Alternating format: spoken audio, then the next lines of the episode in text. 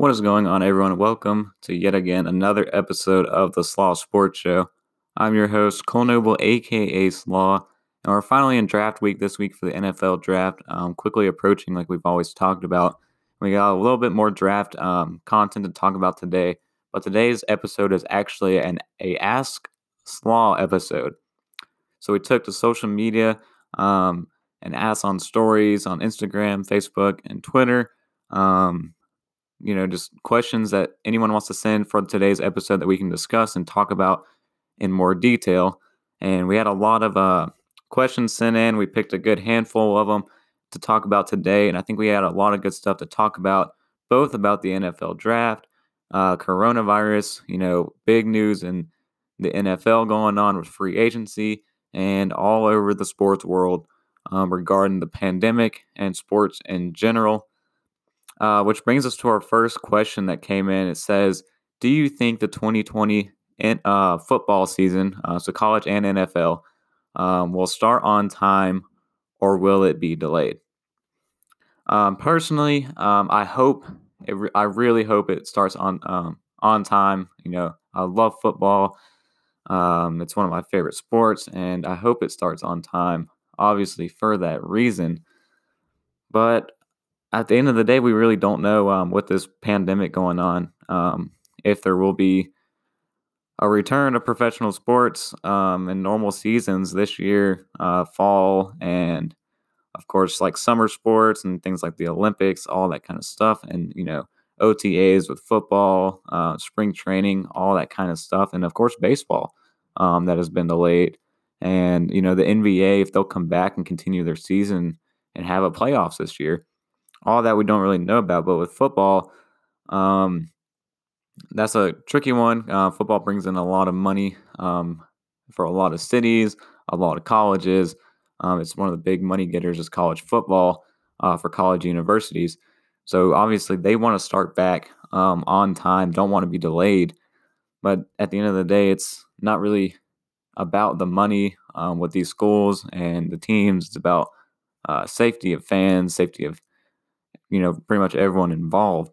And from what we heard so far about uh, professional sports, we had um, President Donald Trump saying that he hopes uh, professional sports will start back on time. Um, but if that were to be the case, there will be no fans in attendance. Um, so he met with you know all the commissioners for all the leagues. You know Dana uh, Dana White. He met with Roger Goodell, Rob Manfred, um, Adam Silver, all those commissioners for all the pro sports leagues in America that are um, on hold due to the due to the pandemic. Um, but I mean, some have already come back. You know, the PGA um, announced that they'll resume hosting golf tournaments without fans in June. That's looking really good for the sports world, um, having the PGA come back. But with football, we're really hoping that comes back on time. Um, I think hopefully it will start on time without fans in attendance, like Trump says, and we can get football season back rolling good, and everything will go back smoothly once this pandemic passes over. We can start filling stadiums up again. You know, whether we have, you know, limits on the amount of people who can sit next to each other, uh, spaces in the seats between people, and eventually, you know, packed out stadiums, roaring crowds, like we're all used to with football.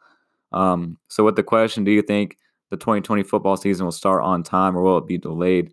I think it'll start on time um, at the end of the day. Uh, I just don't think fans will be in attendance when it starts, but I do hopefully think uh, that football will start back on time. I think teams can easily check players' temperatures and have them come in and start OTAs and just check temperatures before and after practice, make sure everyone's healthy. And we're just keeping the risk of spreading this disease down.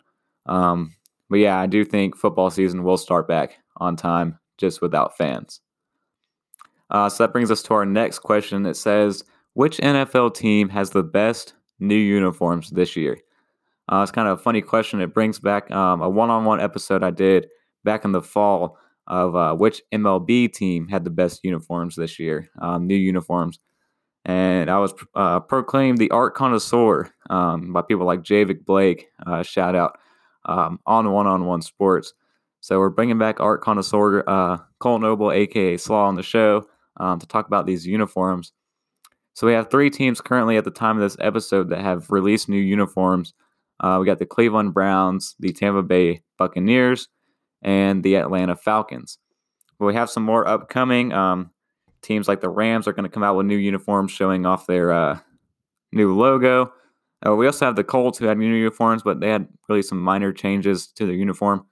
Um, I like those uh, for the Colts. However, um, I like the new numbers, throwing it back old school. I like the throwback logo uh, on the collar. So the Colts' uniforms look fresh, but not really some major changes. So I don't really want to talk too much about them. But like I said, the Rams have new uniforms coming. The Patriots have uniform uh, new uniforms coming up this week. But we're just going to talk about the three that we've known so far: the Cleveland Browns, Tampa Bay Buccaneers, and Atlanta Falcons.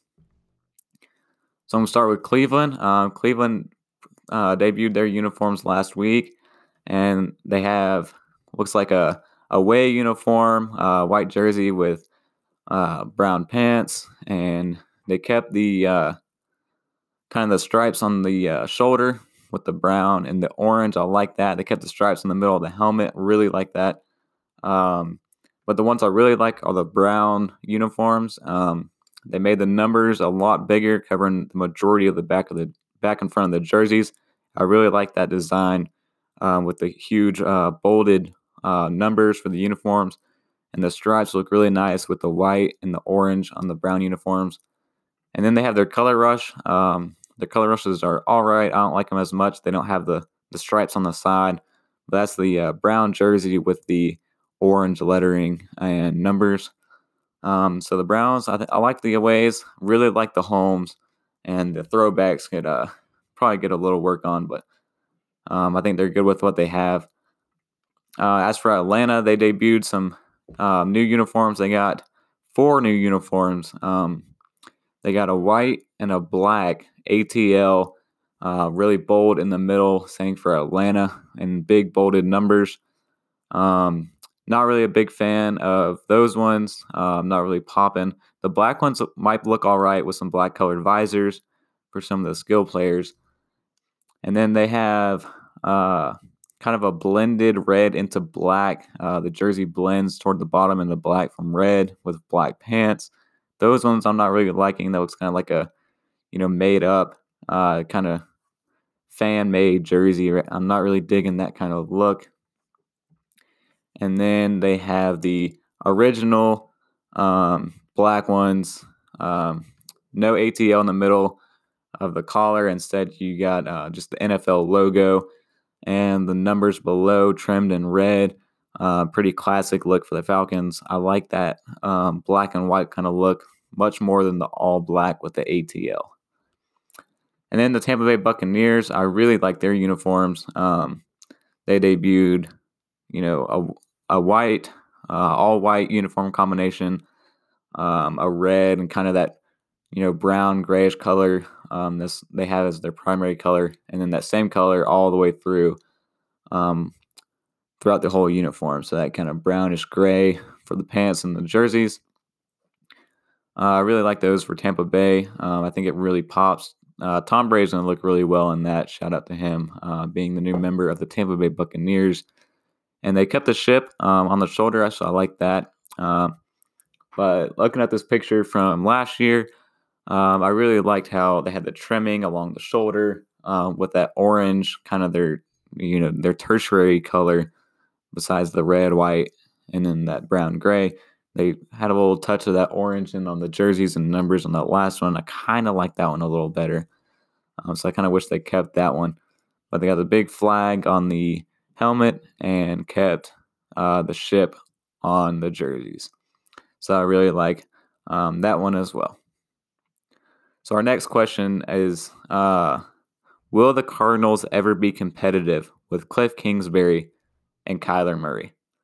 So Cliff Kingsbury, obviously the head coach they brought in last year, and Kyler Murray, the quarterback from Oklahoma, they drafted number one overall uh, last uh, NFL draft and they didn't really do too well um, last season. Um, they finished last in their division, but they are in a division with the likes of San Francisco, Seattle, and LA, all teams who have been to Super Bowls the last five years. Um, so it's hard to compete with that kind of talent in your division. But the reason for this question, um, will they ever be competitive, is interesting now because they brought in probably one of the best wide receivers in the NFL and DeAndre Hopkins um, with the trade with the Houston Texans this offseason. So I think um, DeAndre is going to be a huge help for Kyler Murray and obviously help him be competitive. I mean, you now have a wide receiving corps um, with Larry Fitzgerald, DeAndre Hopkins, Christian Kirk, uh, KeeSean Johnson, and Andy Isabella, and Hakeem Butler. All those guys um, are young. Besides, you know, Larry Fitzgerald, um, he's going to be kind of going to be the godfather for all these guys, training the young uh, Bucks and Johnson, Isabella, Butler, and Christian Kirk. Christian Kirk's kind of had a little breakout season last season, but now you add a guy like DeAndre Hopkins into that mix. And I mean, um, for Kyler Murray, he now has all the weapons he needs to be successful. And the only question now with the Cardinals is can they get offensive line help outside of, you know, like J.R. Sweezy, Marcus Gilbert?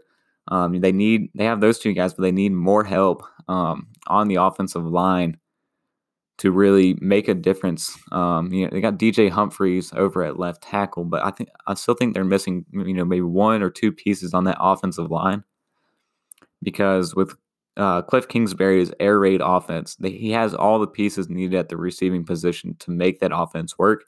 The only problem is, is is Kyler Murray going to have the time to get all these weapons? And that's going to be the tricky subject uh, with the Cardinals this season. Is can they provide enough up front for Kyler Murray to stay in the pocket and be able to get that ball out of his hands into his playmakers? But uh, of course, bringing back running back Kenyon Drake was good um, for the Cardinals since they sent over David Johnson to the uh, Houston Texans in that trade for DeAndre Hopkins. But Kenyon Drake is a good running back, and you know with Chase Edmonds, um, he's going to be a good change of pace back as uh, uh, you know their third down back um, behind Kenyon Drake. Um, so their offense is looking pretty good if they ha- get help up front. The defense is okay. Um, they of course can you know address that some more in the draft as well. But you know, they're back front with their linebackers and secondary. You know, Chandler Jones, um, he's obviously going to be dominating. Um, you know, as like you know the Sam linebacker. Uh, you got Haason Reddick um, as the inside linebacker with Jordan Hicks being the middle linebacker. All those guys are experienced people in this league and um, can hold down that position. You know, in the middle of the field at the linebacker position. And in the secondary, you know, you got Patrick Peterson. You know, Everyone knows how great he is at corner, one of the best cornerbacks in the league still. Um, you got Budda Baker, a guy they got last year, um, coming in at free safety on their depth chart they have listed right now. He's a young guy who could have a breakout year. Byron Murphy as well as the other cornerback, and then they brought in Robert Alford um, to you know take over that third cornerback role, kind of that nickel cornerback in a sense. But uh, Robert Alford will be a good key to help um, you know, solidify that secondary corps. The only question is, are they going to provide enough up front, both offensively and defensively, uh, to make this team competitive? But um, for this question, will the Cardinals ever be competitive with Cliff Kingsbury and Kyler Murray? I would say the que- or the answer to that question is yes. Um, I do think the Cardinals will be very competitive. The question is, will they be competitive enough um, in that AFC uh, or NFC West division uh, with Seattle, San Francisco and LA, will they be competitive enough to, you know, try to sneak into that third wild card spot now with the new rules in the NFL? Um, with the playoff seedings and stuff like that, will they be en- will it be enough to uh, get into that extra wild card spot? Because you also got teams in the NFC South. Um, you know, you got the Saints, Tampa Bay, and Atlanta. All potentially could be playoff teams. You got four in the West. You got probably two in the NFC North of Green Bay and Minnesota. And, you know, the Bears could bounce back if they start Nick Foles and he's a guy. So the NFC will be very tough. Um, and I, that's not even mentioning the East uh, with the Eagles and the Cowboys. So the NFC seeding is going to be very tough to predict this year. Um, but to answer the question, the Cardinals, yes, will be competitive. Will eventually be competitive with Cliff Kingsbury and Kyler Murray. Just a couple more holes up front offensively and defensively needed to uh, to fix there. So our next question is, um, Will Justin Herbert be a better option than Tua Tagovailoa at quarterback for the Miami Dolphins? And in my opinion, straight up answer, no. Um, I like Tua Tagovailoa in this draft. Uh, don't get me wrong, I also like Justin Herbert. Um, he has the perfect mold to be a quarterback in this league. But I talked about this last episode with Brad Collier, um, you know, kind of ranking our quarterbacks for this draft, and kind of a shout out if you want to go watch that episode. But uh, I think Tua Tagovailoa has the potential to be, you know, a top ten quarterback in this league. Um, I think if he stays healthy and um, just the leadership qualities he has, and you know, he has the accuracy, he has the dual threat ability. The question is, will he stay healthy? Um, and if he can stay healthy, he's going to be a great quarterback in this league for a long time, uh, bearing any injuries that could happen down the road. Um, but Tua Tagovailoa has the accuracy, um, has the ability, has the potential to be someone as great, uh, like his draft comp, uh, draft comp Drew Brees. I do see that happening with Tua Tagovailoa. With Justin Herbert, however, um, with the Miami Dol- with the Miami Dolphins, um, the only reason this could be a better option is because Justin Herbert has more potential to come in and start day one. He's fully healthy. He has all the tools needed to come in and compete um, with Ryan Fitzpatrick for that job. Uh, I just don't know. Um, I think Drew or Tua Tagovailoa is the better option for the Miami Dolphins than Justin Herbert. I mean, don't get me wrong. Herbert, 6'6, 236 pounds. He's the prototype for an NFL uh, quarterback, and he's going to be a top 10 pick. Um, he's going to go to another team, and you know he's going to be successful. But I'm thinking about the potential of being a top 10 quarterback versus uh, possibly a top 25 quarterback. And we talked about that with Brad last episode. Um, you know, even with all the risk with Tua uh, and all of his injuries and being a long term solution, if those are off the table, Tua Tagovailoa has the potential to be a top 10 quarterback, in my opinion. And Justin Herbert will just be a mere, uh, you know, top 25 guy. Maybe you can get him in that top 15 range. But I don't think he'll ever be that dynamic, electric quarterback that, you know, the league is really looking for right now. So is Justin Herbert going to be a better option than Tua Tagovailoa at quarterback for the Miami Dolphins? No. I'm going to stick with my judgment and think that Miami should not make the mistake. They should draft Tua Tagovailoa um, at the draft later this week. so the next question we got uh, states, um, uh, how does the rumors of the Bronc- the Denver Broncos trading up impact the draft status of CeeDee Lamb and Jerry Jeudy? So this is a pretty recent question coming in for the NFL draft because uh, sources have told um, multiple reporters and they've come out and you know had all the articles talking about it, the mock drafts like crazy. I've had mock drafts with Denver trading up to get their guy. Um, but in this scenario, um, this is saying that Denver will trade up, you know, to probably the eighth or tenth spot um, in my opinion, with a team like the Arizona Cardinals or the Cleveland Browns.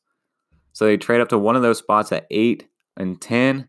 And if that is the case, they will be above teams like, most likely be above teams like the Jets and the Raiders and the 49ers. Three teams who could be in the market um, above uh, Denver right now, currently in the draft, because Denver's sitting at 15. And then you got Jets at 11, Raiders at 12, and 49ers at 13.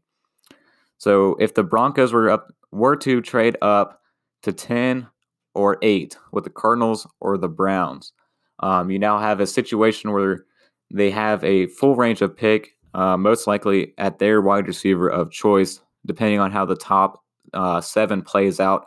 But if no wide receivers go, they have their choice of CeeDee Lamb, Jerry Jeudy, or Henry Ruggs III, the top three wide receivers in this draft in any particular order, I would say right now. Um, all three are exceptional wide receivers who could be huge playmakers in this league uh, from day one. So if Denver moves up uh, to that eighth or tenth spot, I think they do have the possibility, or do have, um, they do have the ability. Um, sorry, they do have the ability to draft one of those three wide receivers.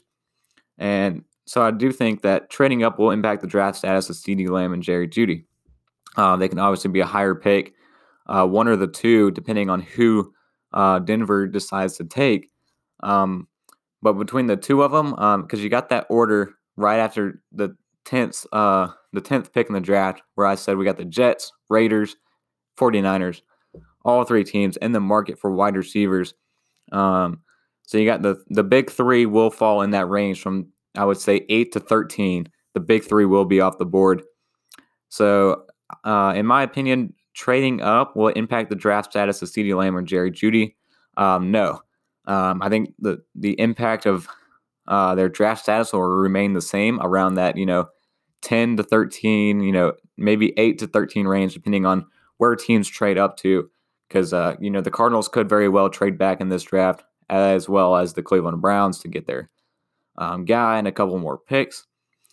So I think that the uh, draft status um, for those two players and where we kind of have them falling um, within those pick that pick of rain or range of picks um, between eight and thirteen will still be the range for those top three guys.